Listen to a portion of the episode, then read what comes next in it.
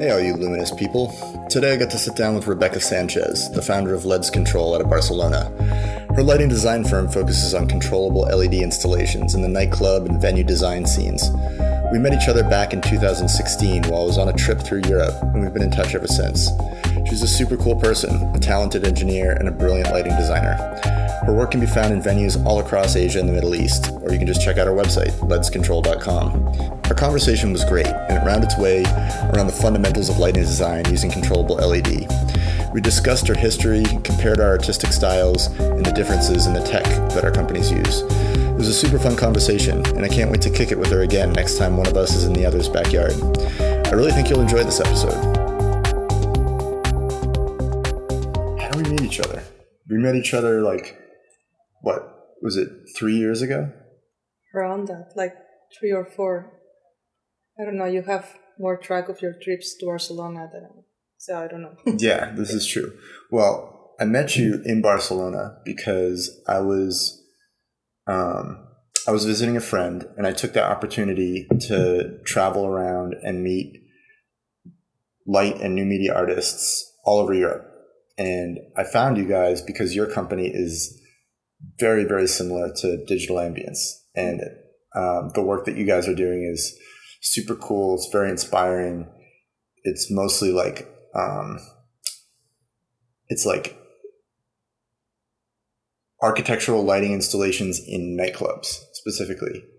yeah, yeah. I will tell that the kind of work that we do, or you know, the the when I try to explain what we do, it has been evolving in the last ten years since we started because originally was um, basically um, LED consultancy and control for entertainment, basically.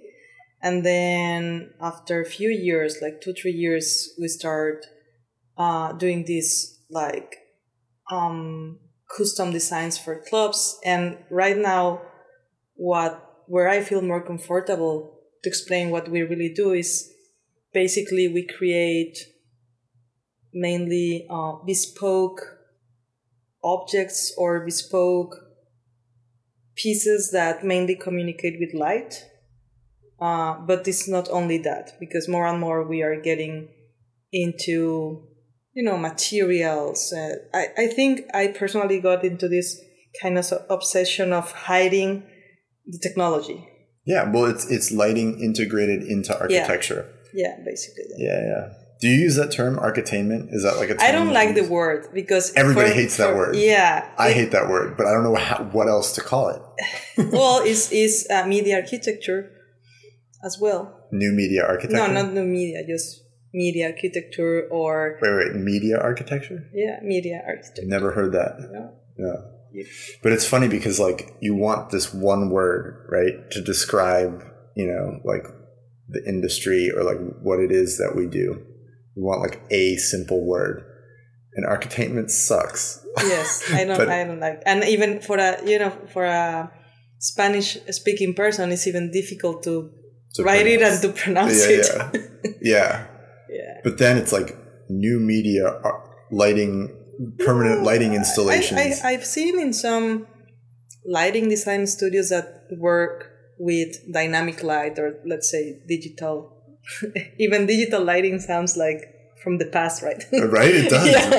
Yeah. Digital lighting. yeah. um, I don't know. Yeah, let's let's say this light that has a kind of a breathing and a voice. Yeah. But that's still a shitty description to like tell somebody like look on your website in a sales pitch. It's like anyway, Yeah. someday, someday humans will create a word that accurately describes What we what we do. yeah. and at that time we can put it on our websites. yeah. Um, yeah, so we met three years ago, came through Barcelona. I was like, LEDs control. These guys are doing crazy shit. I want to meet them. So I mailed you, messaged you um, repeatedly, I think, and then finally got you to respond. You're like, all right, fine, let's meet for lunch. You met me in Barcelona near your offices with uh, your business partner, Miquel. Yeah.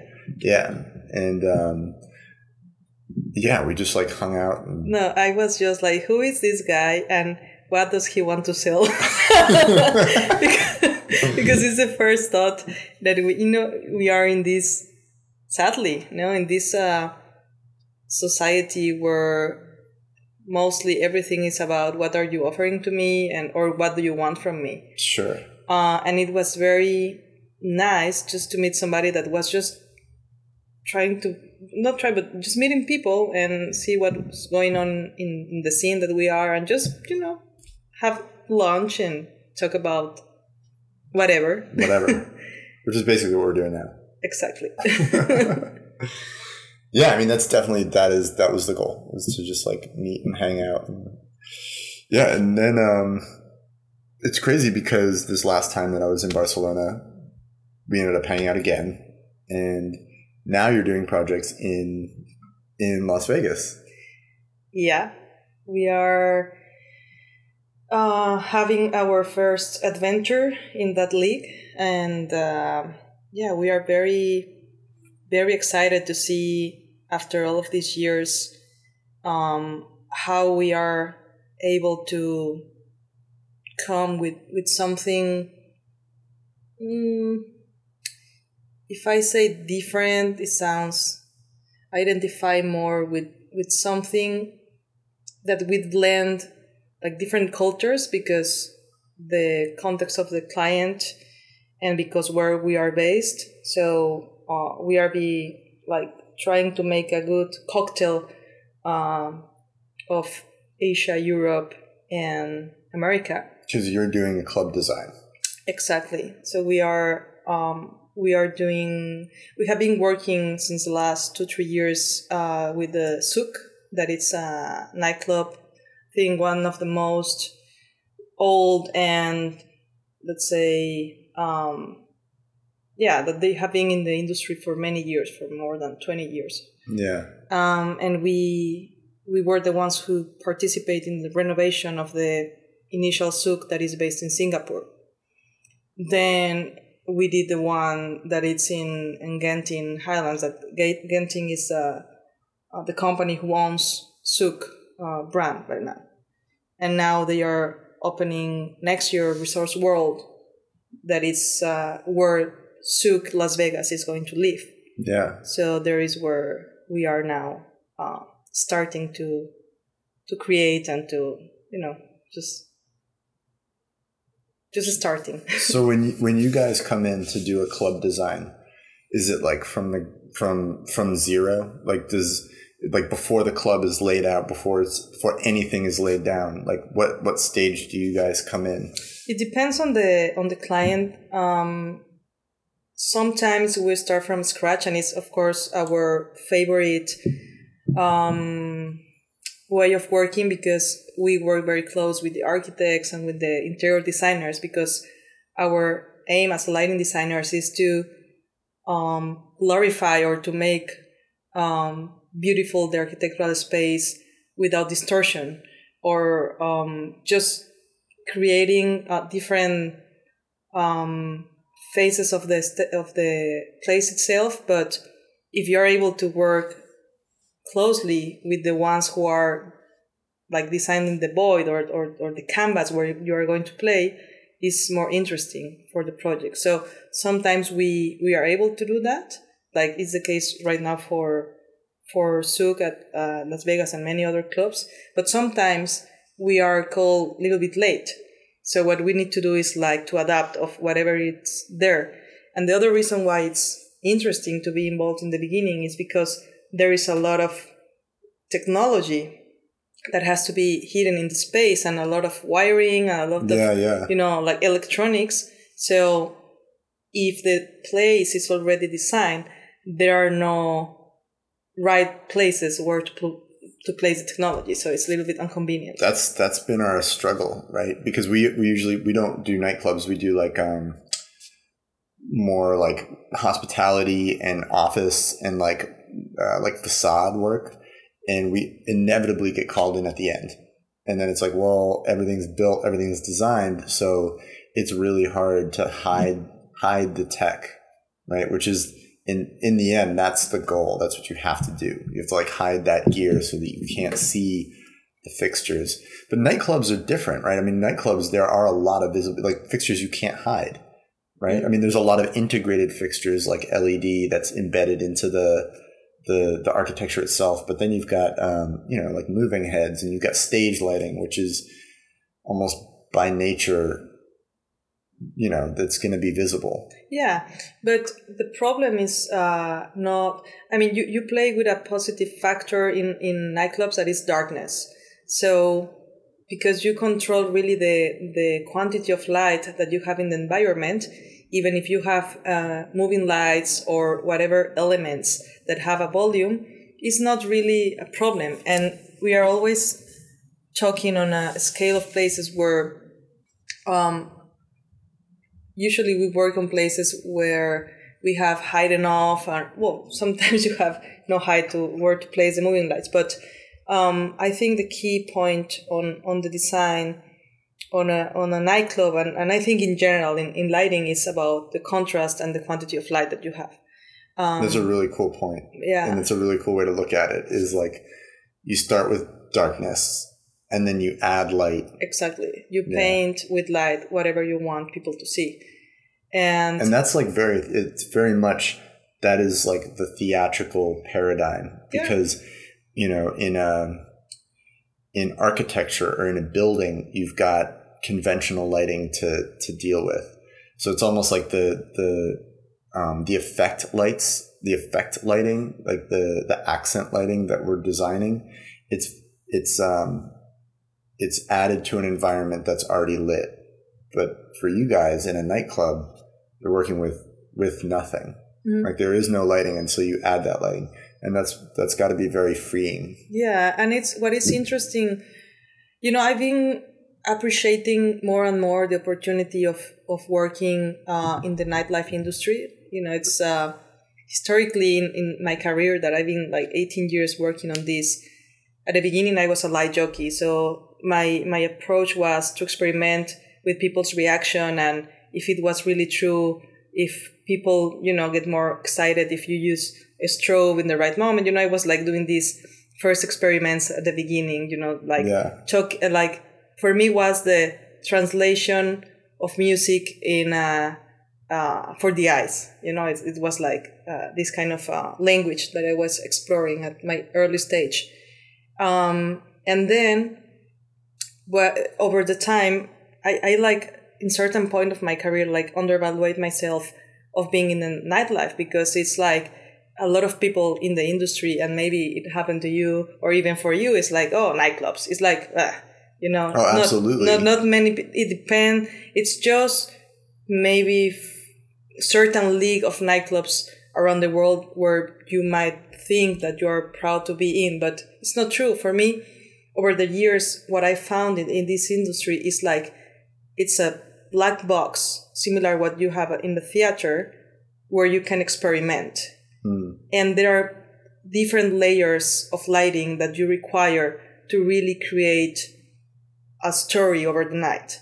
Because people is arriving, you know, producing themselves for the night, you know, having maybe an expectation of maybe leaving with someone or not you know it's it's a, such a kind of um, um, social um, gathering and a interaction between humans that your scope or your aim is to promote that interaction in a nice way you know to to well, you're creating a vibe. You create a vibe and and you have like whatever hours, let's say eight hours, 10 hours, depending on the club, how open it is by night.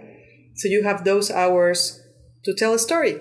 Yeah. So the story begins. But it's an emotional story. It's an emotional story, and you play with with uh, all these moods. Like when people arrive, there is a layer. There is architectural lighting. So you have um, the place itself needs to look beautiful and homey and like welcoming people, and you have all these you know the bars and you don't show everything at first you know you need to disclose you know over the time and well, every it's story like, has like yeah, a beginning of course. it builds It's exactly. got a climax and a resolution yeah and, and at the end it's okay everybody goodbye. Yeah, and yeah. it's when you put the service lighting. It's funny because um, so I started VJing. That's how my my career started, um, and it also started in nightclubs.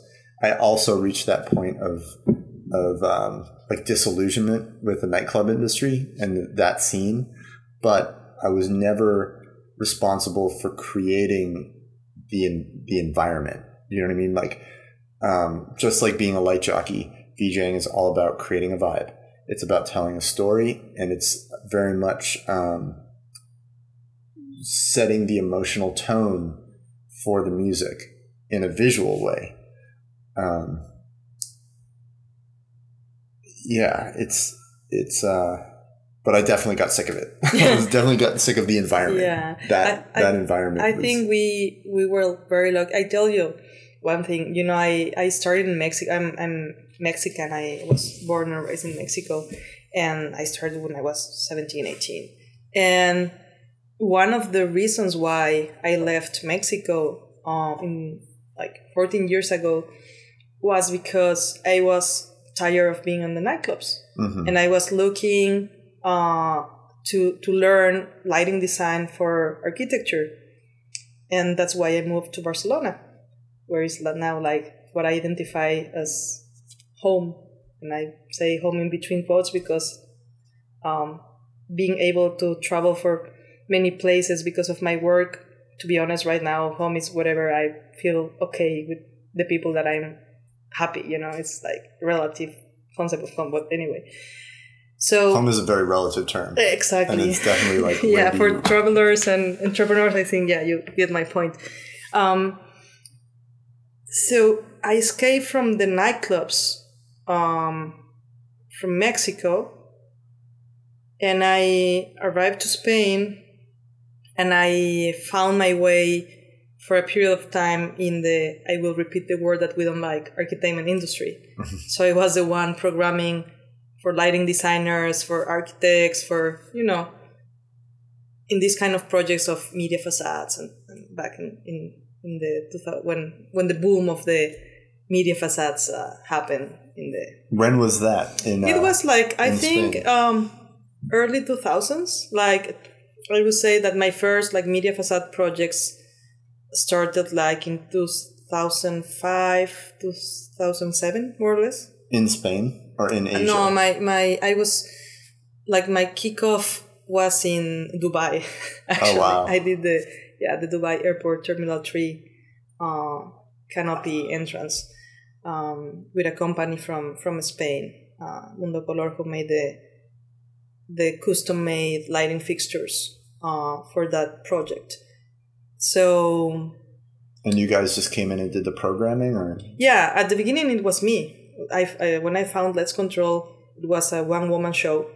I had no partners. Uh, it was basically instead of being Rebeca Sanchez around, it was a brand that I created uh, because I didn't want just to be, you know, one per- I, I just made a brand, you Yeah, know, to, well, to make that's- invoices. that's, that's how digital ambiance happened. it was just to make invoices, to be honest. Yeah. Um, and then I still keep some clients from from the media facades or let's say architecture whatever industry. Um, but then in 2011, that is when my my actual partner came on board, uh, Miquel Clot. Uh, he got this friend in Amnesia in Ibiza in this nightclub that has been like I think one of the best nightclubs of the world for many years, and is one of the oldest as well. And we happened to make an LED installation there that became quite popular. Uh, it was like this 3D array that now you see it very often in the Chinese clubs, you know, with these uh, digital tubes and so on. But back in the days, not in that scale, you know, with um, a pattern of a 2D array and a 3D array in a kinetic structure. It was, I think there were no place in the world of that scale. Of You mean like it was like a volumetric thing? Or? Yeah, it was a volumetric thing, but combined with a 2D pattern, you know, like wrap, like creating a, uh, evolving, you know, all the ceiling of Amnesia was covered by, by that uh, kind of diamond kind of pattern that then Oh, yeah, a lot yeah, of people copied and, and use it, or copy it, or, uh, yeah, it's, it's not rocket science, right? So it's, it's fine. Um, but yeah, in that moment is when I came back to the nightclubs. But before that, I was purely, you know, giving advice uh, to companies on how to have good practices of uh, LED installations, giving classes about DMX, uh, workshop about programming uh, with Madrix or other kind of softwares. So basically, that was that before we made Amnesia. And and then when we did Amnesia and and you know YouTube has been always our like channel to promote uh, our things. Then people start to contact us like we want an Amnesia, and we were very clear since the beginning that we don't like to copy ourselves. Like we are not this kind of design firm that will feel comfortable using the concept of a place that is as iconic as a that club Well, you can't. and right? You- reproduce it in another one. you can't take a client's work or a client's a product you design for a client and then sell it again and again and again no. because that would destroy the, the novelty of that that installation And it's not only about the novelty, it's because each place has their own spirit and each place has their own architecture, their own, you know, vibe. So it's it's not it wouldn't fit it, it couldn't fit. yeah You know? It could be similar style or whatever, you know, at the end it's like styles or looks that you're looking for, but we we don't like to, to, to do the same. And and honestly for me it's it's like what's the point? It's so boring. every installation should fit in the the location that yeah, you build it into and should challenge the team to try to make something different, to find another techniques, another ways of fabrication, another kind of materials. Because if not, what's what's what's the point of doing this? well i mean at a certain point you that's the difference between a product designer and a design firm right? Like a design firm designs an installation specific for a client's needs right? For the for the the location that they're they're designing for uh, and the situation that they're designing for. Whereas uh, yeah people who just pump out the same thing over and over and over Well, again. and I think it's also the difference between a team that is driven by passion or driven by money. And we are absolutely driven by passion. Sure. So that's another factor that we just basically my favorite part of the of the projects are the initial brainstorms and the initial inspirations. that being said, you can definitely see style in in designers' work. Like I can tell your work when I when I see a project that you guys have done. Mm-hmm. I can tell that it's you guys. You know, it's like you've got a style. I think every design firm has a style. Yeah. Yeah. yeah. So you guys use Madrix, and that's like your primary weapon of choice when you guys do your design or your, your programming. Um, I must say that we are pretty much like a 8 bit enthusiastics. Eight Or- bit. yeah, we like to work a lot with low resolution or pixel mapping um, kind of uh, concepts. Mhm. I I just love um, the scale of what uh, pixel mean, you Yeah. know, in, in our world nowadays. So Bringing back images of Mario. yeah, or Pac-Man. yeah. yeah so because we work a lot with um, pixel mapping with low resolution stuff we found Madrix very convenient because it has a very powerful patch um, editor and the real-time rendering machine that it has it's it's useful for us and it's and But you also end, know Sebastian, right? I mean, know you- I know very well the know that- Madrix family, and I consider myself as part of the family, and we have a good friendship, and we have been supporting each other careers over the years. Just to give you an example, when we did Amnesia, that it's a it was a volumetric installation, there was no uh, 3D patching. So the way we did the, the 3D effects for these waves and you know all these volumetric, volumetric effects, uh, it was made with a script Um, so we play with gradients of grays to, to, to make an offset between layers to create like a more special kind of uh, effects. And then we found a very funny way of programming that is, it's not what you want, is what you achieve over experimenting. yeah. Well, I mean, I think that a lot of programming ends up being that way, right? Yeah. It's like you have an idea of what what you would ideally like to do, and then you've got the limitations of a tool or the confines of a tool. It's not necessarily the limitations, but yeah. like, yeah, the tool forms the box and the, the sandbox that you create your work inside of. Mm. Um, and, and and I was mentioning this because when when you asked me about the relationship we have with Madrix is after we made Amnesia and all these volumetric installations became so popular, um, Madrix needed to release a software that could support 3D patching, like voxel mapping. Um, so I must say, in a very humble way, that we kind of help to provoke the market, or at least Madrix, um, to develop that tool. That's because cool. it was a yeah, it was a need.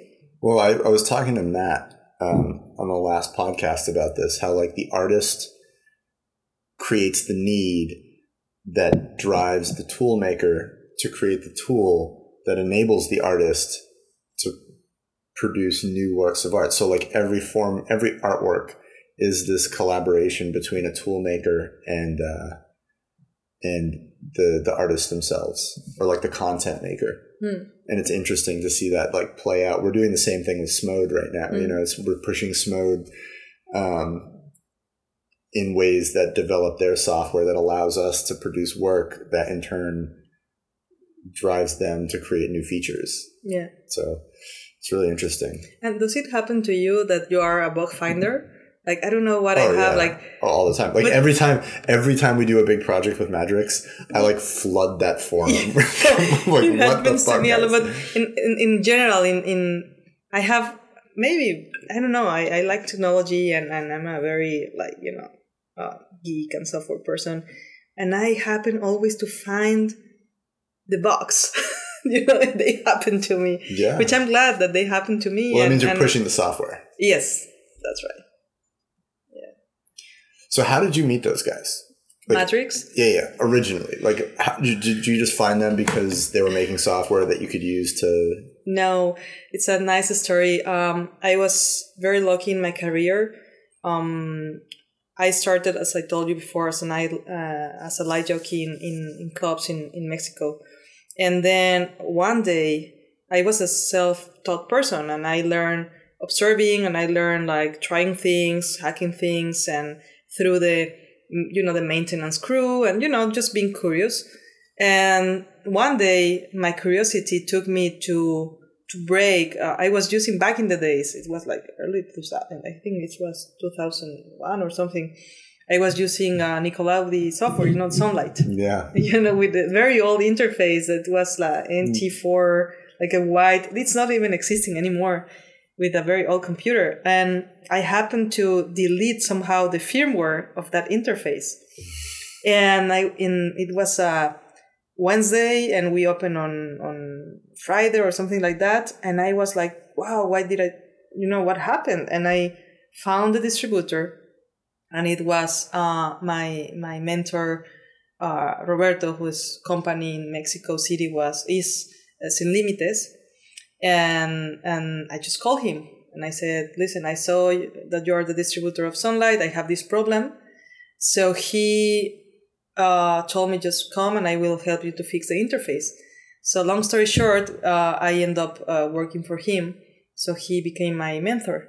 He he was a very important uh, person in my career because he not only taught me um, how to program or how to I learned with him how to solder, how to give maintenance to moving heads. I was like, you know, the girl for everything, like yeah, yeah. cleaning, moving heads, uh, soldering uh, splitters. Isn't that and, funny how that's how yeah. that's how knowledge in the lighting industry yes, is passed down? Absolutely. It's like through mentor to to like Padawan. Yeah, yeah you yeah. know it, that's how that's how it worked for me as well. Yes, and and I I feel so lucky that I had access uh, to work uh, with him because he also showed me a way of doing things right, you know. And he was the most. He passed a few years ago, and he was the most passionate guy, and everybody loves him. And he was like the the master of the DMX in Mexico City. Like Yeah. if you go to any nightclub in Mexico, the keyboard is set up to his style, and you know that the strobe is always on the enter or in the tab bar. You know, it's like there is a Ah, style. interesting. Yeah. So, what software did he teach you, or how did? What, Nicola, the Sunlite. ah, weird. He so he was was he taught you had a program on Nicolaudie I, software. I became super expert. I was like the help desk, and I um, gave a lot of feedback that features that now are in the software were because of we gave that feedback. You're like- the only person I've ever met in my life who did show lighting with the Nicolaudie I know. suite. I know. That's really crazy. yeah i don't use it anymore and but i have a very a lot of um i'm very grateful with bruno nicolaudie and bruno falip because in my early career basically when i arrived to spain it was the only tool that i knew and i made for a living out of their you know because of their software because i was giving classes and training and i made gigs you know i was the girl with the laptop a midi keyboard and a nicolaudie interface Yeah. and I was doing, you know, I was renting my gear and myself for doing gigs, and that's how I make for a living at the beginning when I moved to Spain. Yeah. So you know, they are part of my story. Mhm. Um, so so yeah, then um, what I was talking about. Robert. Yeah, Robert so and Roberto the Magic Narvaez. guys. Oh yeah. So when I moved to Spain, um, one day, Roy, the Elinge, this is how we call him in Mexico, What? How do you went to? Elinge, which is means uh, engineer, but the short word of engineer, Elinge.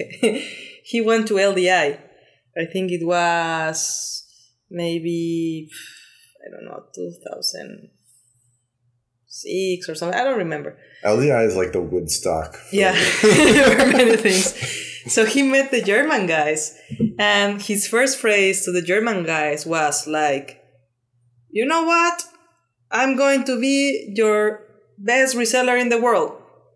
And the German, you know, they are German, and they were like, "Uh huh, okay, hi," you know. And he was, he was um, the number one reseller or distributor in the world selling uh, Madrix Neo, that it's uh, the interview Yeah, yeah. Uh, USB to that is not uh, existing anymore. Uh, so yeah, he made it.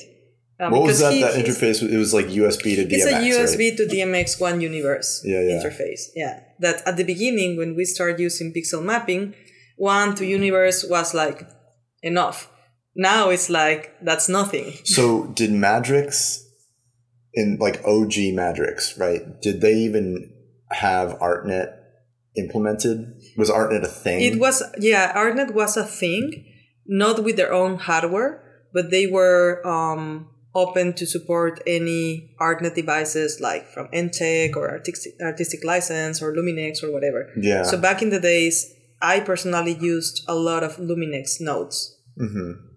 Um, So ArtNet to DMX yeah, bridges. exactly. Yeah. Or also some ENTTEC. um, Man, it's so nodes. funny because the world that we live in, I don't, I never, I never convert back to DMX. Like DMX is such a archaic format that we just, you know, or there's like a DMX universe is so few pixels that it's hard to imagine a show programmed with Madrix that a single universe or two universes or 10 universes would be sufficient to to run the lights involved in in a, a single installation. Well, we, we work we work a lot with DMX because the the background from from my partner, also mine, is uh, from rock and roll. I mean, we is from what?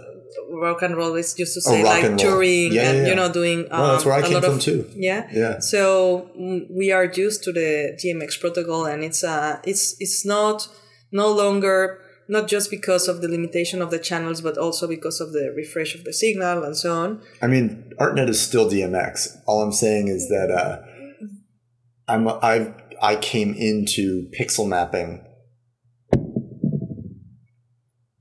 at a point when things had moved on from old school DMX, you know, like the Mm. actual like DMX over a XLR cable. Yeah. So you you are in the SPI um, dimension.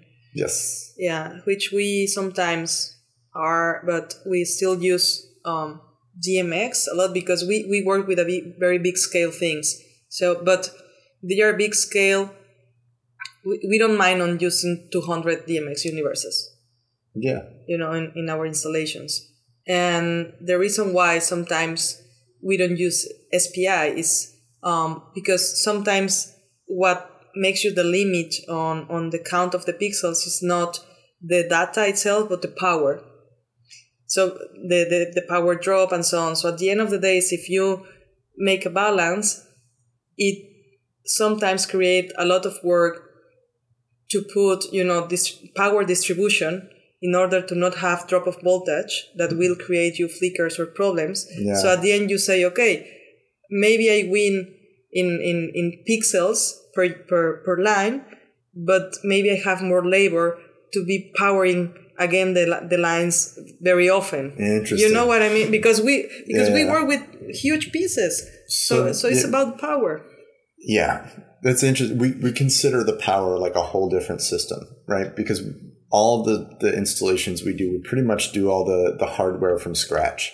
So when we do those designs, the power system and the data system are two like separate systems, right? Where we power the installations and we'll do the calculations for, for voltage drop and then we'll inject power where needed and then with an SPI protocol, you've got X. You, you can you can drive like a thousand LEDs per output from your controller. So it's, it's without going into like crazy semantics and getting down into the weeds. It's uh they're like two different systems. Do you know what I mean? But you are running cables in in in in, in cable trays that are I mean even if they are not running together because it's not nice to put to put the data with the power, but at the end you are it's a matter of system architecture and and, and wiring and, and manpower. Mm-hmm. So and we love racks. We like we like heavy duty connectors. We like Harting connectors. you know, we we we, la- we we love like you know this kind of um very safety kind of stuff. See, And- that's the that's the roadie. we are super roadies and you know spi when you start to use uh, heavy duty connectors it doesn't work because it's a um, it's a protocol that it's uh, meant for like long short distance um It's meant know- for to communicate between circuit board. exactly Yeah. so um But we we do use heavy duty connectors with SPI. It depends on the connector, and you have to measure the capacitance. But yeah, it's it's definitely a thing. It's funny. It's um everybody's got their own um their own style, Mm. right? And I don't think there is one way to to, to every company that does this kind of work has their own set of best practices and it's like a set of best practices that's been developed over years and years and years of trial and error. So the way that my company deploys an installation and designs an installation is probably completely different or has similarities, but it's very different than the way that your company does, which is very different than the way that Yeah. Moment Factory does, which is very different than than TAIT, you know, and Yeah, none of they all work, but it all comes there like there's no school, there's no like Yeah. college of like this is how it's done. It's yeah, and, and don't all- and don't don't get me wrong. We use SPI as well, and we use all the protocols, uh, DPI, whatever. Um, the only thing that I would like that it can happen in the industry with the with the SPI is that there is no, you know, I like I like things to be certified, and I like to be things uh, to be developed in a way that the industries agree with. Yeah, like you know the ESTA, uh, the US, uh, the US USIT. IT, and so Yeah. on, so that you have paperwork to read Yeah, as a developer, as a integrator, as like who can I call to ask for a question? The problem with SPI, I think it's a, it's running too fast, and it's like each IC chip is a protocol, basically. Well, this is true. Mm-hmm. The the it's a different language, right? Yeah. So it's you've got you've got dozens of different languages, but the the electrical protocol is the same, and um, there there are huge problems with um, there are problems and there's benefits mm-hmm. to SPI, and there's problems and benefits to DMX, mm-hmm. and there's problems and benefits to ArtNet. But in the end, they're all just different tools, and they have different use cases. So, for example, you know, when we're doing long distance runs, we absolutely use DMX because it's a it's a differential protocol, right? It's it's differential and it, it's balanced. You can send it for you know hundreds of meters without without problem. Mm-hmm. But um, when we're talking to pixels, we use SPI because it's a faster protocol because we can get higher refresh rates and we can drive more pixels per mm-hmm. per chain. Mm-hmm. Um, it's just different tools you know it's like different protocols for different applications and different scenarios but i but i am just waiting for the moment and correct me if i'm wrong but i think spi protocol protocol haven't been adopted like for example i have the handbook of the dmx that was you know you can buy those booklets in in PLASA show or yeah. maybe in ldi and so on have you ever buy or find a oh, SPI yeah, one I from this from SPI? Well, SPI is not like a yeah, company. I know it's SPI is like a. But no, yeah. DMX is not company; it's a protocol. But from SPI, you don't have that kind of handbooks you do. of good practices. You do. It's just it's not like a user handbook. It's an electrical handbook. It's an electronic manual. Yeah, yeah but yeah. no, yeah, and DMX as well. I mean, uh, RS four eight five. Yeah, yeah. But what I want is that the entertainment industry well, I don't think it was never designed for the. SPI is meant to communicate between chips on a circuit yeah, board. it's the SD cards into computers. Yeah, protocol. Which is I know. fine. You know, it's just uh, it's. I don't think I think that you have to in order to succeed in this industry, you have to be one part show producer, you have to be one part designer, and one part engineer, like electrical engineer. And I'm not an electrical engineer by by trade, and I've I've learned that. You know, I've learned that in like a real half-assed, mm-hmm. half-assed way.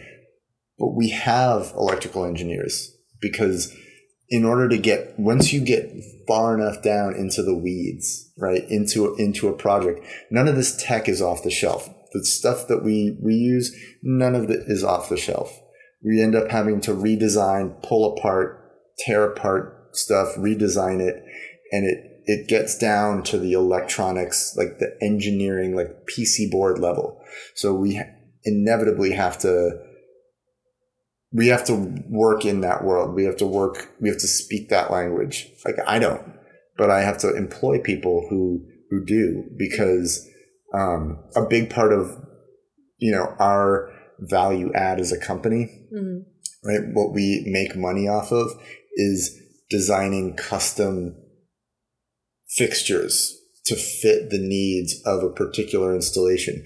You guys are much more into design, right? And we're much more like a production company.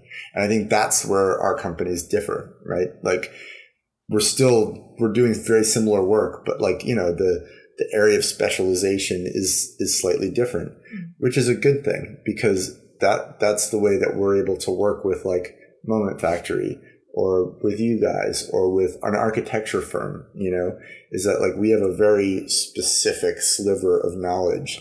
And that sliver of knowledge and that sliver of specialization is like we build custom systems mm-hmm. from the ground up, you know, from the PC board up.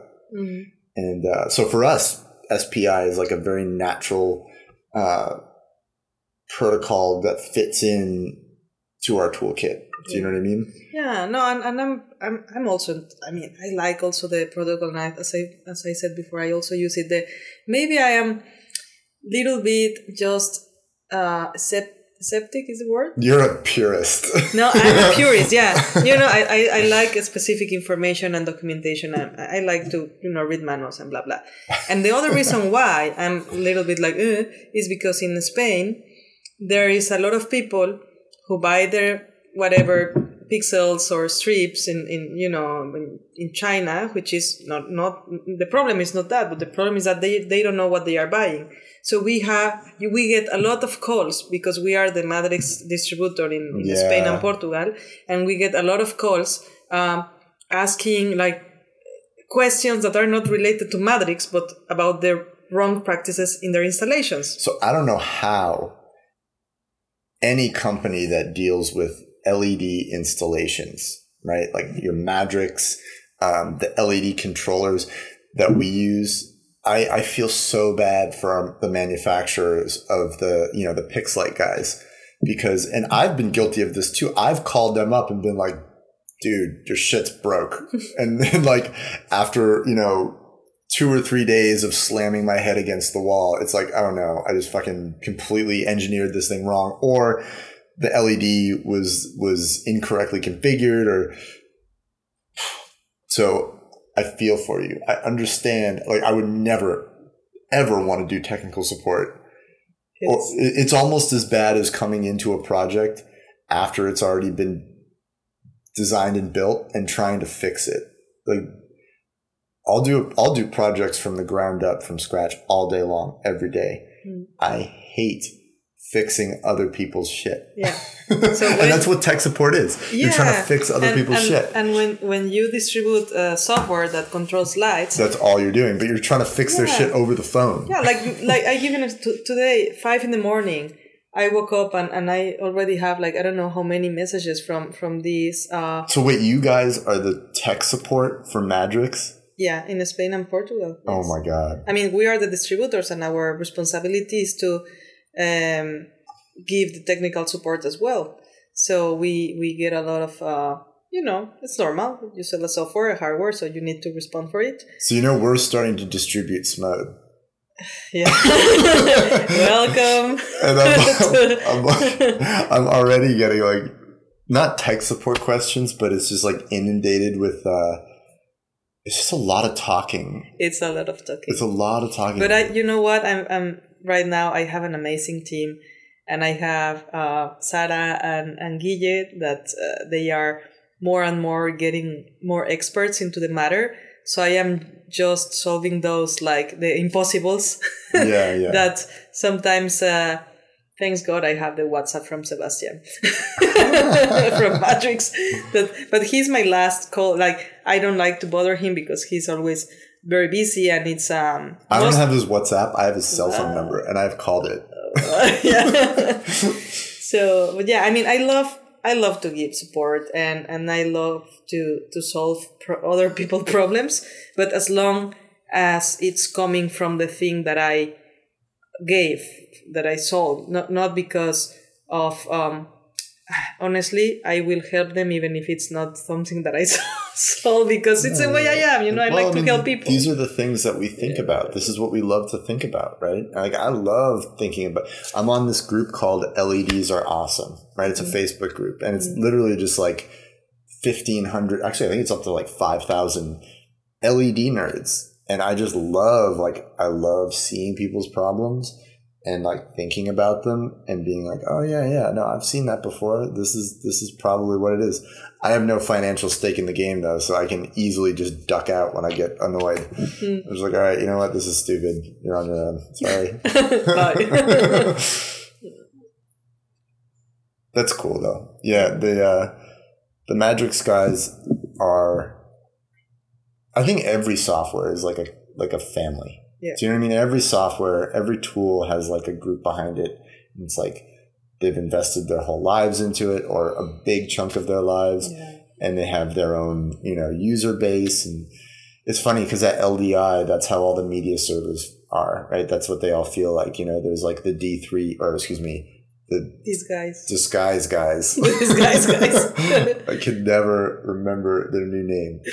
The disguise guys. There's like the uh, the Pandora's box camp. There's like the Hippotizer crew. You know, with like Yeah. Nigel and all them. And it's it's when you come to LDI. When we go to LDI, we're gonna go around and just hang out with all the media server people. Yeah. It's awesome because they're all just like us. They're just nerds. Yes. You know, what I mean? they're just like software we are nerds. just a group of uh, of nerds. Yeah. I hope you come this year. I really do. We're supposed to do a talk. I don't think it's going to happen, but I, if, yeah, I mean, I can. If you go, I'll go. Okay.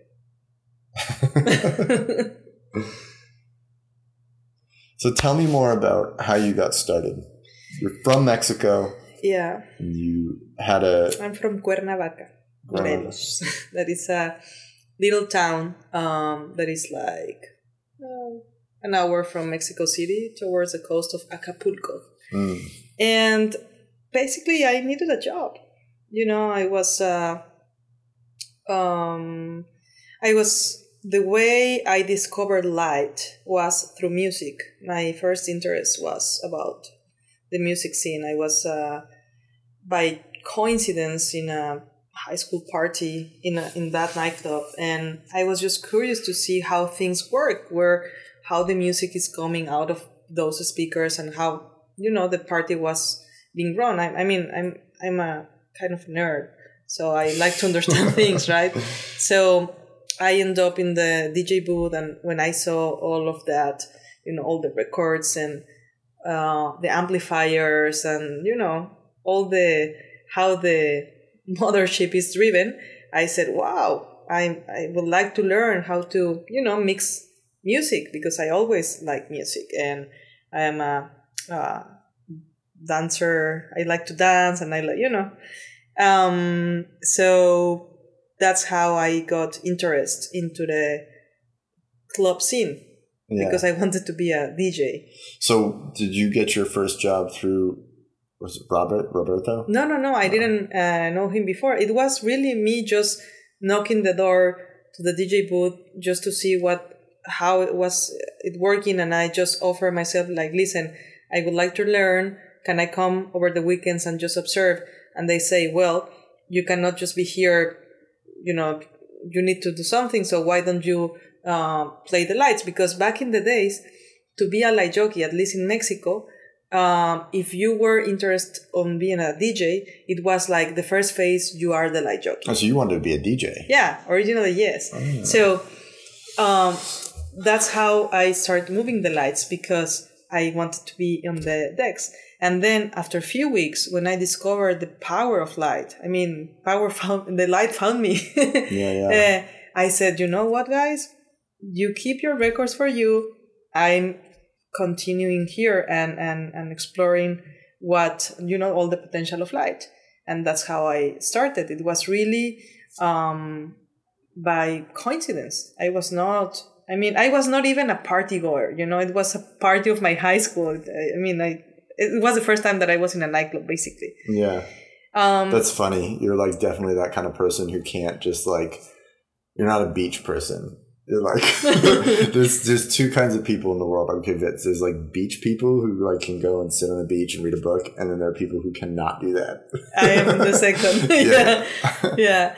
And then after uh, there, I, I start to look for um, lighting training, you know, I explore in the theater scene and, you know, but I was like, no, I, I want something like, you know, more complete. And, and that's how I found like these uh, masters or postgraduates in, in Spain. And, and that was uh, one of the reasons why I, I, I moved there. So wait, you moved to Spain to go to school. Yeah, to study lighting design. Oh. Well, honestly, eh, it was just an impulse. yeah. I mean, I- that's the, how the I lighting ended up design. Actually, no, I ended up here through Burning Man, which was an impulse. yeah, it was an impulse. I, it was like, you know, I, I had a friend in Barcelona who had a friend, you know, this kind of the friends of the friends. And, uh, you know, I was 21 and I, I was, I, I wanted to travel. I wanted to, I was a little bit tired of the night, of the nightclubs. Um, and I didn't, I was very clear that I didn't want to stay there for long, at least as an operator, as a Yeah. night jockey, right? yeah. So that's the only thing that I knew. So basically, one day I just said, you know what? Um, yeah, let's explore Barcelona. Just because I knew people, well, I, just one person. And in one month, I decide that I quit college, I quit my job, and I called to my mom to say, Mom, I'm leaving to Spain. And she was like, You are crazy. And back in, in, in that moment, I already knew Roberto, my mentor. Yeah. And when I said, Robbie, I'm going to, to Spain, he was, You are crazy. You need to finish college. You know, he was very academic. And I was like, ah, it's just going to be a summer. You know, I, I'm just going to explore mm-hmm. what is people doing there with light and, you know, see the scene there and so on. And then 14 summers passed. you know, it was like, and then, you know, I'm this kind of person that, um, very receptive and very observing, you know, the, the, the situation and, and, and adapting to, to the reality that I'm living in that moment. And I really start from really scratch. Like I arrived with 50 euros, like, yeah. like really low key kind of a situation. And I, I started to, to research for training, for courses and so on. But at the same time, I was giving those trainings with, with the Sunlite and so on. So, so that's how, how did you find an avenue to train? Like when you got to Spain, no one knew you. No. You didn't know anybody. Mm how are you uh, how are you giving courses? There was um, the forum from nicolaudie. Ah. yeah so i i did a, a dynamic. Like every day i will wake up in the morning go to an internet cafe yeah. and send emails to introduce myself. Sure. So i was uh, basically i was doing um, yeah like emailing rental companies um, companies that could be interested on a person um, that knows how to program DMX. Mm. And I was announcing myself in the forum from Nicolaudie, like, hi, I'm giving training about uh, this and that. And, and I start to have some, some gigs. And then one day, an engineer from Barcelona who happened to be working in a electronics factory where they started to make PCB boards of uh, LED, I mean LED for lighting because they were doing back in the days, you know, uh, whatever kind of electronics you can imagine, you know, but not lighting. So when the high power LEDs came, they started to do um, LEDs for lighting. So they were OEM for lighting manufacturers in Spain because Spain it's a big there is a big scene of um, uh, lighting manufacturers. Um, in Spain. Yeah. Yeah, oh, yeah. that's interesting. I thought all lights came from China. No, well now yes, but back in the days, Spain was a yeah, it's a a lot of uh, lighting t- tradition of manufacturers. Oh. So this engineer was looking for somebody to program their new showroom where they were showing the first RGB uh, and RGB white fixtures back in 2005. Um, so I made a show control for them, you know, music, synchronized with the lights for for the LEDs. I remember it was like a Studio 54 or John Travolta kind of a floor, but in a wall, but with LEDs. You yeah, know, it yeah. was it was nice. It actually is what we are doing now. You know, like pixel mapping, but back in the days, people were uh, was obsessed with the high resolution LED screens. And I was telling them that no, the future was a low resolution. Oh, yeah, it was very funny. I was really in a offset of, of time with that. But yeah, the, the, the thing is that when I did that showroom, the owner of the company said, Why don't you stay? Because it was not in my, I mean, I didn't went to Spain to pretending I was going to stay. It was just a, you know, just a gig. Just a gig. Just yeah. let's see what happens. Um, and then this, uh, Joan Sanchez is, is his name. He said, "Why don't you stay?" And, oh my God, and, that's and, your name. Yes, he's like a. What if he was a secret relative? Yeah, that's why it's what what we always said. So, so he's the one who offered me to stay, and I just uh, jump into the train, and I said yes, and that's how I end up living in Barcelona. There's a train coming. Yeah. yeah, yeah, yeah, yeah. And then I work in Vossloh Schwabe, Panasonic, and then I start my my own project in 2009. So this is uh, in December is going to be 10 years of LEDs Control. That's awesome. Mm-hmm. 10, 10 years. That's the trick. I feel like that's that's like a magic year, right? Yeah. 10, 10 years is is the amount of time it takes a, a design firm to really find its own footing and like really get on its own feet. You yeah. know what I mean? Yeah. We're 7 seven years old. I feel like we're almost there. We're getting there. Not quite there, but we're getting there. it's it's never there because because we like I think people like us that we are like part creatives, part you know, it's like artists but technical but geek. You know, we have like a this. Uh, I think it's a disorder of personality or something. I have plenty of neuroses. We are we are we are never happy with our work. It's like a kind of an. I mean, I feel proud and happy of how things. Uh, but that's are, called drive. You know, I, I, I think that's drive. I mean, we, we, we are makers of, or we made things for for Team Lab. I mean, it's like you for Moment Factory. It's like wow. Once you are you are there, it's like you feel proud and happy. But it's never enough. But you, yeah, you never think that you are there because. Well, no, it's, it's. I think it's that's what that's that's drive. That's also what separates beach people from not beach people. Follow me here, right? because, and arguably, like so, I have good friends and good family who are beach people right?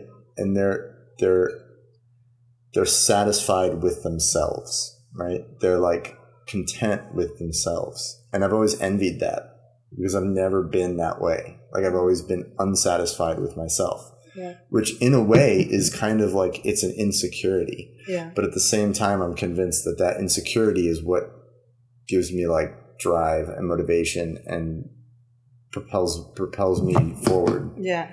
You know? Whereas if I was just like, oh yeah, cool, I'm doing cool stuff. This is fine. I'm just gonna stop doing, you know, stop pushing, yeah, or whatever. It would be easier, and if I was happy, like there's also like this level of like, like fundamental like angstiness, right? That goes along with mm. with this whole thing yeah. that you're describing. It's like you're just never quite happy enough with yourself and where you're at. Mm. So you're just like always. Yeah.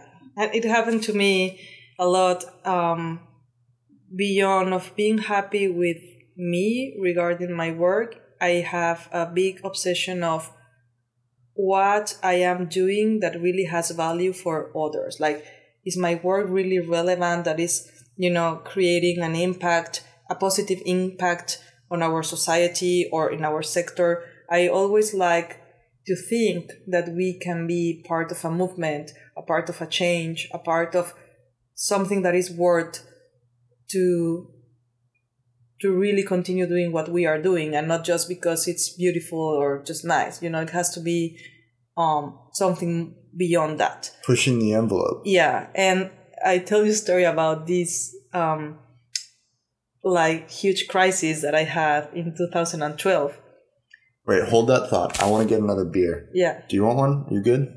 I'm good. Okay. I'm. Hold on. I'll be right back.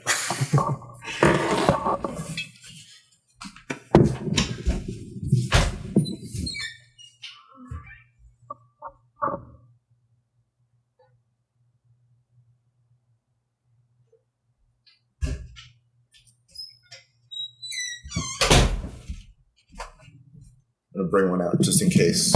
Yeah. Just in case you change your mind. Yeah, probably I will because I work based on you know as all humans. Based on alcohol consumption. No, based on imitation. Um, we mi- we mimic each other. Um, so you're saying if I start drinking a beer, then maybe you'll see me drinking a beer and you'll and I will feel suddenly like drinking. feel like you should have a beer. Exactly. Oh well, especially with that sound. uh, you were gonna tell me a story. You were gonna tell me a story about something. Yeah.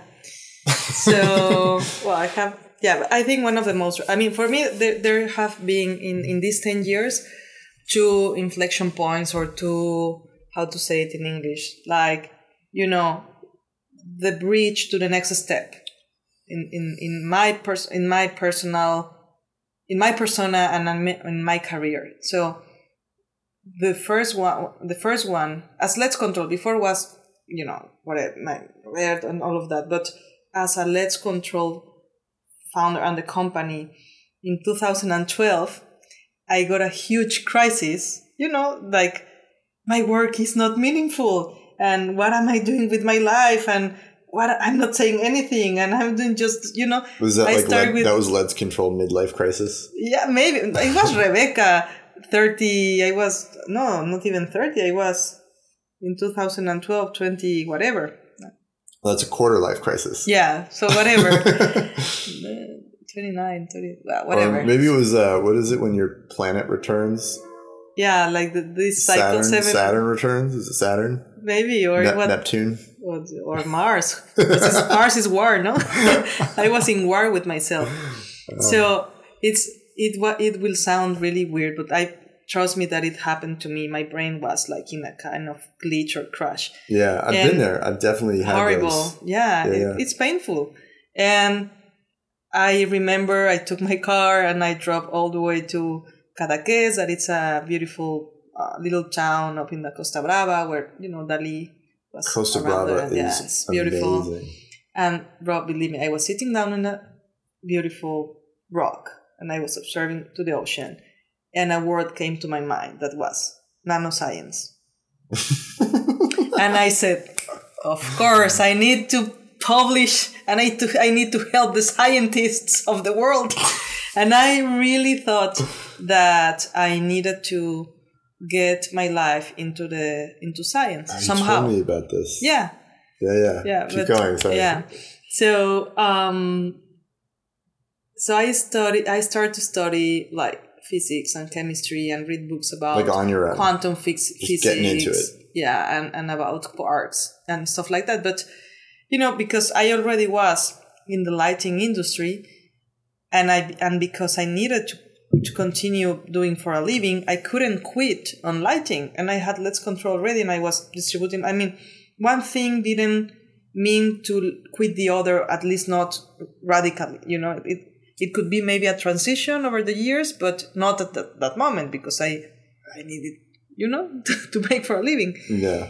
um, so what happened is that I started to get very inspired about those concepts that um, were fueling me from from the scientific world. So I started to dream about concept of lighting based on quarks, based on whatever particles you know I was reading about, and and it's very funny when you start to study again this uh, um, science, this basic science when you are in your late 20s or early 30s, you process information in a different way, uh, comparing when you learn those, uh, um, you know, topics when you are a teenager. Well, describe how. What do you mean different? Like Yeah, slower, you- faster, no. better, deeper. Deeper, Yeah. because you start to understand the existence itself, and because we are always based on our experiences and all of the information that you achieve over the years, then you start basically to connect dots. yeah, yeah. Yeah. So Well, that's the voice of experience. know, Yeah. you, you could like take those and you can apply that to real life. Hmm. Take those lessons, right? Those lessons and like those those theoretical lessons, exactly. and apply those to like concrete.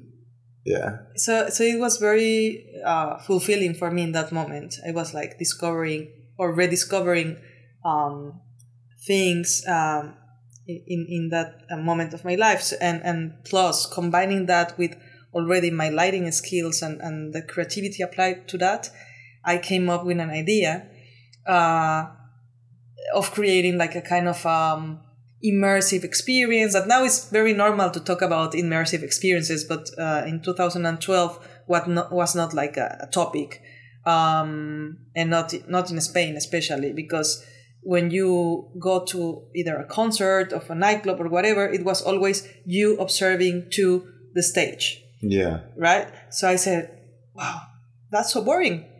Why not to create something more immersive that the DJ is not the main focus anymore, that everything is interesting enough so you are just enjoying with your friends and everything has a nice environment and you know I, I, I try to to take out the center of the attention that is just in one place. That Yeah. was my idea, right?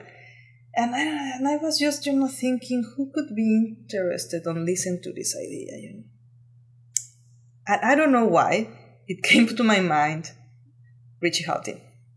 you know this visionary and and i was not even into techno music i honestly he I, I just have had him in the back of my mind because i saw him in the creators project like months ago with anish kapoor interview whatever so i said i found him interesting because he was close to you know contemporary art. Like he he was not like a normal dj no.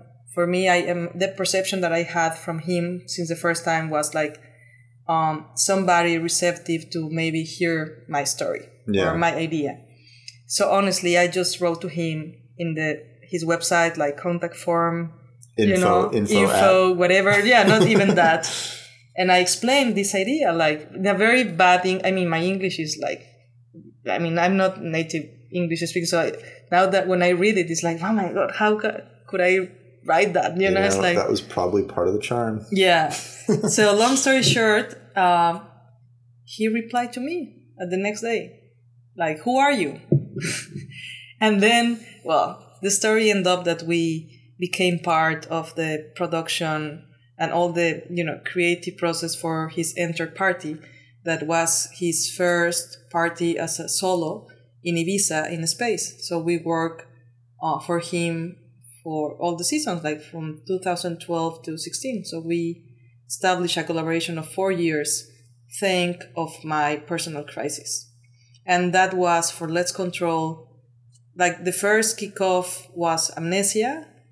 Then the second kickoff was richie and then uh, came all the clubbing in between and so on and then came team lab two years ago Yeah. so for me that those are like the three and team lab was more like a confirmation that yes we are a On very right good track. team and and and we can do this kind of big scale projects for uh you know huge you know i mean they are um what they are so it was not about the project it was about the process of managing a very challenging uh, client Yeah. basically so Yeah. it was for me it was like a training on project management Well, I think that there's always like these um, these mini plateaus, Hmm. and then there's these mini. Um, you know, every every company has those uh, those Herculean moments, right? Where, that brings you up to the next level. Hmm. And uh, sounds like those were the those were the those were three monumental um, moments in LEDs Control, yeah right? Yeah, all of them are. I I don't I don't. Uh, there are a lot of maybe smaller or less popular kind of projects that have been maybe more meaningful for me. Like for example, the light art installations that we do, uh, we do at Lusa Festival in Portugal in El Algarve with my friend Bo.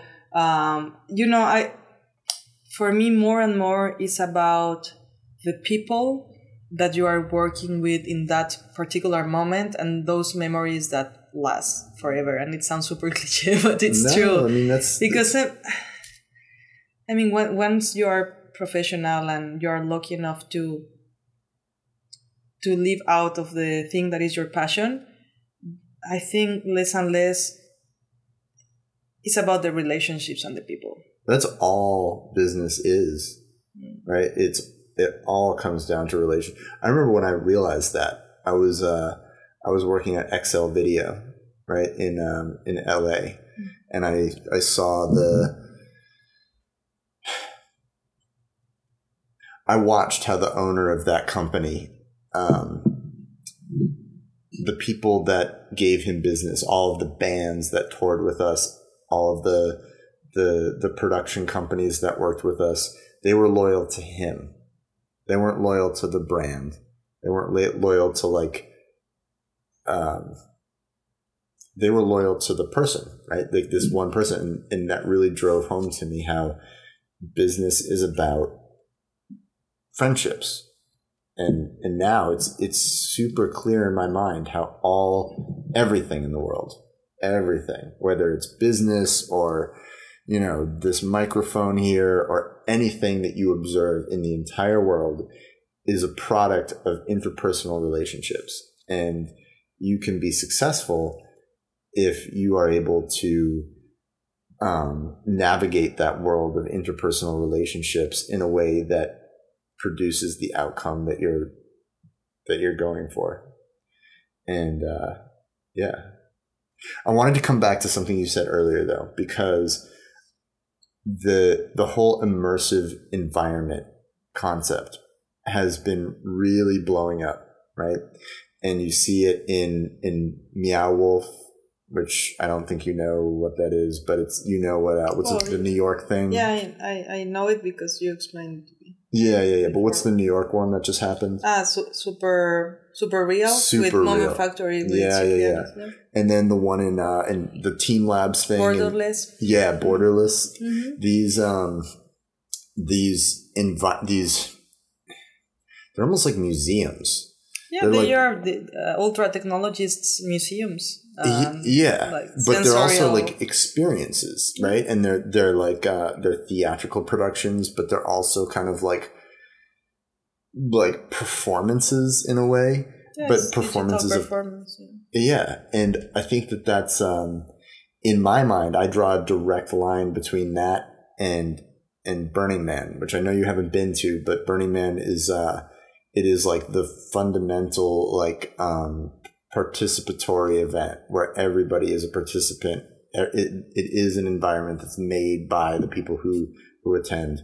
And like blah blah blah. Yeah, so I I see that there has been a number of things that have kind of shifted the paradigm, but here we are now, and we're in this world where no one wants to sit and watch something on a stage. No one wants to watch TV. People want to be part of the show, right? And I wanted to find out how you see that phenomena coming together with uh, the work that we do, because I already am starting to get many requests from entities that want to produce these kinds of environments and these uh, these uh, productions. Mm. And I know we were talking earlier about the nightclub scene, and I think that like that's the future of nightclubs. Mhm. Like I hate nightclubs, to be frank. I really do. I love the architecture. I don't. I don't like nightclubs, Yeah. but I think that the, a really cool way to flip the nightclub experience, to refresh it, Mm. to reinvigorate it, and give it a new set of legs to change that paradigm would be to combine like an immersive environment with the nightclub experience to create this new thing. I think it's only a matter of time before that happens. Yeah, I think uh, nightclubs. I mean, I, I am agree with you that I don't like nightclubs either. In the term as a as a guest, I I um, It's okay. You can like, you can like nightclubs. but don't tell that to my clients, okay? no, I mean, um, I think what is happening right now is you have this immersive experience that now are like taken as a as if you go to a museum, you pay a ticket, you enter, and it's a selfie paradise, right? But I think the a opportunity, selfie paradise. That's funny, Yeah. man, because they are. They're like Instagram, like yeah, photo backdrops. opportunity, Yeah, yeah. you know, this kind of uh, What's the? Do you, have you heard about the uh, the ice cream museum? no. Okay, never mind. You should look it up because that is the ultimate So It's like yeah, never mind. Anyway, go ahead. I will. So I think what is we are in a very interesting moment, um, technology wise, creativity wise. Like everything, it's like there to be blend and to be participating in order to create humans to interact more between humans. So actually, recently uh, we changed um, our kind of slogan or phrase, and we say Lens like controls phrase. yeah now we say that we create creative lighting ideas for human interactivity and when i say interactivity is like we should promote creating places we should create places that promote human interactivity and when i say that it's not people to interact to technology specifically but that you create such an environment that you are talking your, to your friends that you are sharing uh, that experience, but you are like living that present moment with the people that you are around, and you are observing them, and and you know being playful with the technology, but not just being um, how to say obsessed of being necessarily using your phone to take the picture or to use the app and so on. So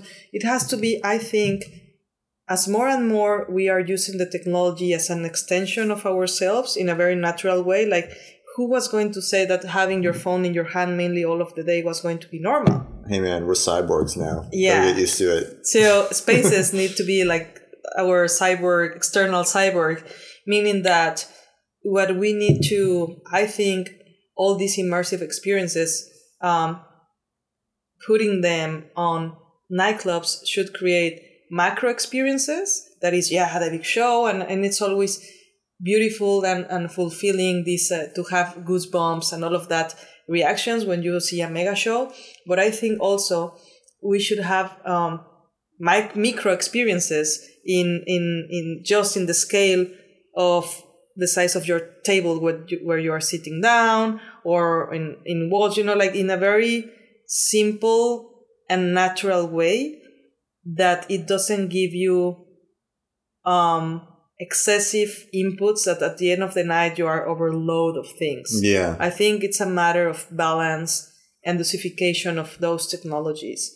And at the end of the days, we humans don't forget that what we like is to dance in the cave with the fire. Yeah. Well, it's This this, really interesting. like. This is what we really like. it's this interesting paradigm, right? Where it's like you've got humans, and humans are really like 500,000 year old like operating systems, right? And then you've got this technology that is enabling us to do, to interact with each other in different, new and different ways. But again, it all comes down to interpersonal relationships. And I think that like a lot of venues, um, venues, including like architectural venues, lose sight of that, right? Where it's like, okay, technology is cool, but technology for technology's sake is like cold and sterile and kind of pointless.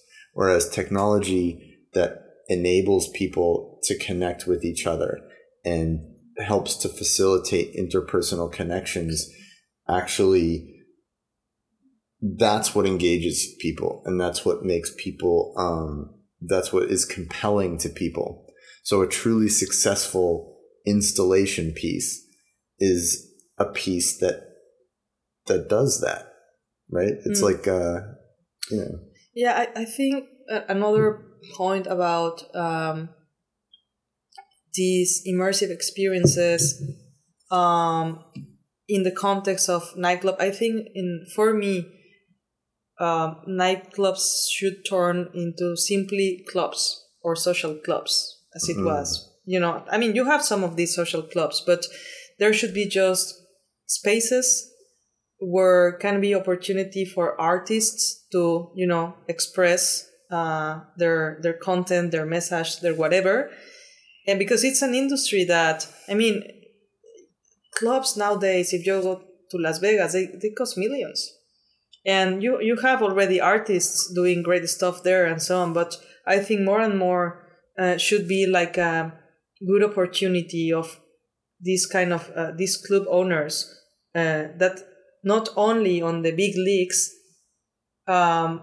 invite artists to make creations. I think it should be something normal. It's like like galleries, you know. It should be so it should be like rotating art that comes yeah. Maybe it could be rotating art, and also I think it should be places where it's not only about um, the main artist, uh, famous artist who is performing that night. It's it it should be also just a place because you feel good to be there no matter who is playing and the only way i think you can achieve that is you if you ensure quality of content and when i mean quality of content it doesn't mean to have like a mainstream artist performing because we are so many people in the world and so many talented people that need to have a voice and i think these spaces should also promote like not the super famous you know artists just doing their thing uh, you know, and, and people paying whatever uh, to look at them. I think it should be more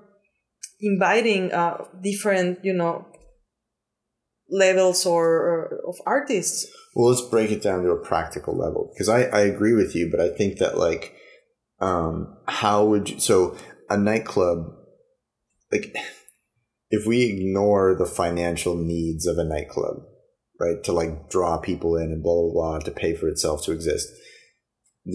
Like you can only have like so many artists per month or whatever or per year, and there has to be some kind of curation because you have to make sure that the people who you are allowing to say things, to say, to, to express themselves artistically, have something worthwhile to say.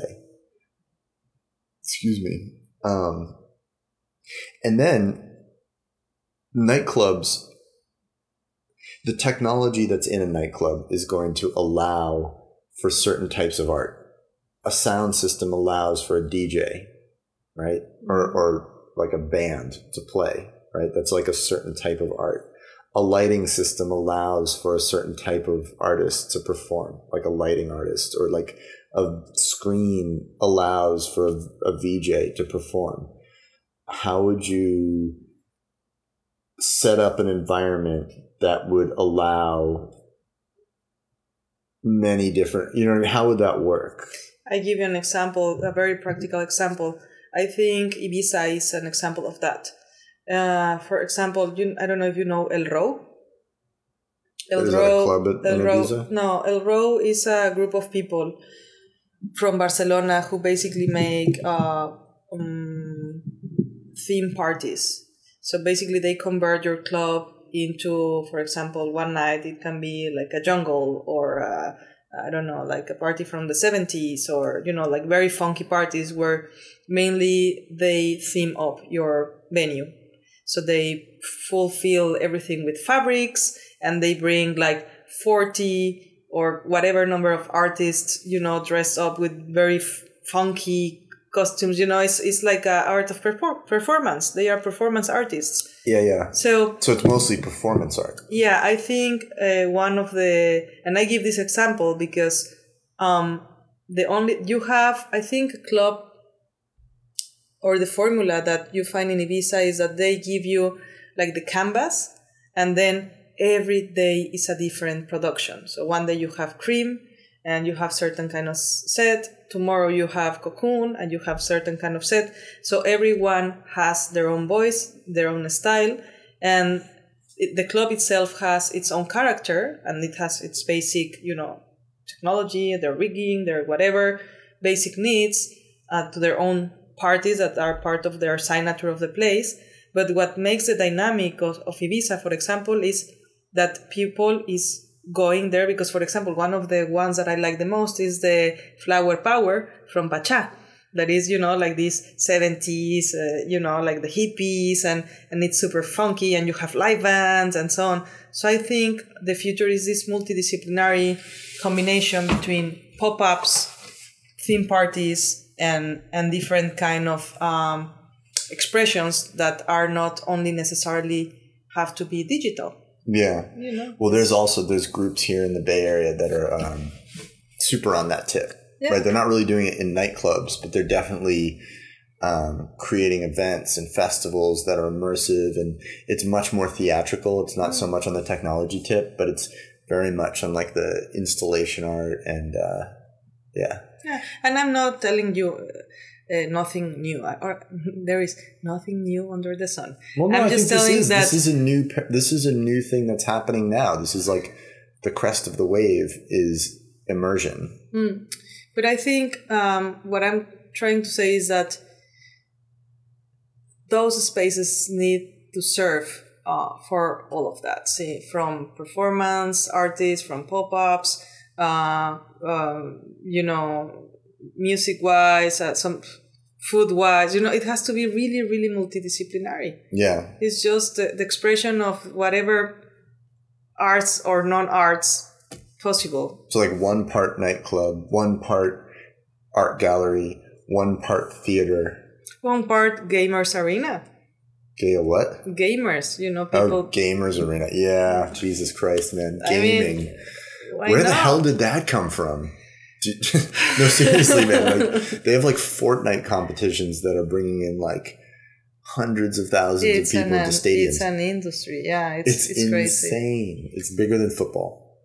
Uh, yeah, it is. And like, how did that happen? It is. I, I It's because we live in the future, Becca. Yeah, we saw it today in the delivery robot. oh my god. Yeah, I don't know, Rob. I, I don't have the the crystal ball. The only thing that I hope is that um, our society uh, can be exposed more and more into quality of content. Because the only way of creating a society that can be more sustainable or um, how to say more meaningful is when you feed them it's like you are what you eat right Yeah. and you are what you hear you are what you see so in order to create a society that, has more critical points and more opinions based on you know you, you need to feed them with good stuff Jesus, does this like explain why America is like this? well the world so I, I the only thing that i hope is that i can participate in a or we can participate in a kind of a mini movement where we create more spaces you know that we ensure that whatever is displayed there has its reasons and it's you know at least trying to to have a more value and not just like the easy formula or or whatever just because of the profit uh, to have the the most with the less. Are you satisfied with uh do you feel like what we do makes a positive impact in the world? That's something that I've been struggling with, right? Because I am very much um I have a lot of friends and people who are close to me that are involved in like like the NGO scene Mm. and I ask myself, you know, it's like, well, what, what, the, what am I doing? You know, I'm like making pretty lights, Mhm. and it's like I want to, you know, I want to believe that what we do contributes in like a real sense to the well-being and the the the betterment of society, but I don't even know, you know. I only know one thing that what I do, I do it with, with honesty and with passion and, and, and I do the best that I can and I try to evolve myself and and try to Son of a bitch. say, say, Well, it's not recording anymore. no? I mean, it stopped. Oh, this this guy is recording. Is it? Yeah. But it's not the same. So if it's not recording, what should we do? But it, it's not recording since when? Oh, the card is full. Son of a bitch. I mean, I, it must have just stopped. Yeah. Damn it, that was a good one. Well, we Oh. can finish here Uh, and see how it just, Let's just finish here and see Yeah. how it sounds. So no, what I was to just to finish is that the only thing that I know is that because of my passion on on on it started like a curiosity, then it became like a passion, and then because of that passion, I I started a company, and then I discovered that what I like the most right now is to inspire people, meaning my team and my clients. Um, and the only thing that I know is what we do is with honesty and trying to do our best and always trying to reinvent ourselves to deliver the best that we can.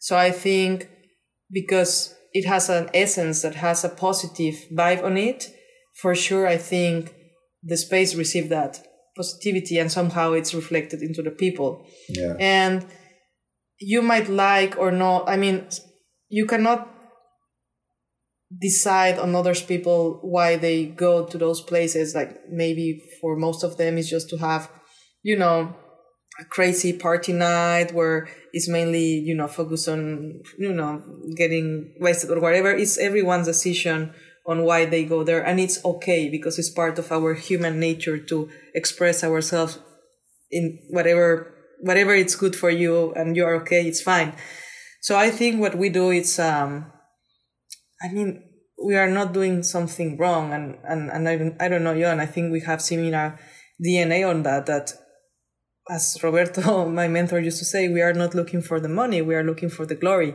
And um, as long as I can participate in in in this, uh, really trying to reinvent concepts or trying to, I think the most beautiful is when you start to find ways to invite people from other sectors to to come into yours, and then you move to yours to another. You know this this interchange or this this sharing ideas and sharing opportunities, um, I think it's already positive. And at the end of the days, you know, cities and spaces, we humans recognize if there is beauty or, or like harmony, there is like, okay, you know? So I think, yeah, we. That's, that's the conclusion that I've come to as well. It's like we're creating beauty in the world and we're creating like good environments that are fostering interaction with people. Mm-hmm. So, yeah. Cool. Well, what do you think? I think this has been a really good conversation. I think very much is what it is. 唉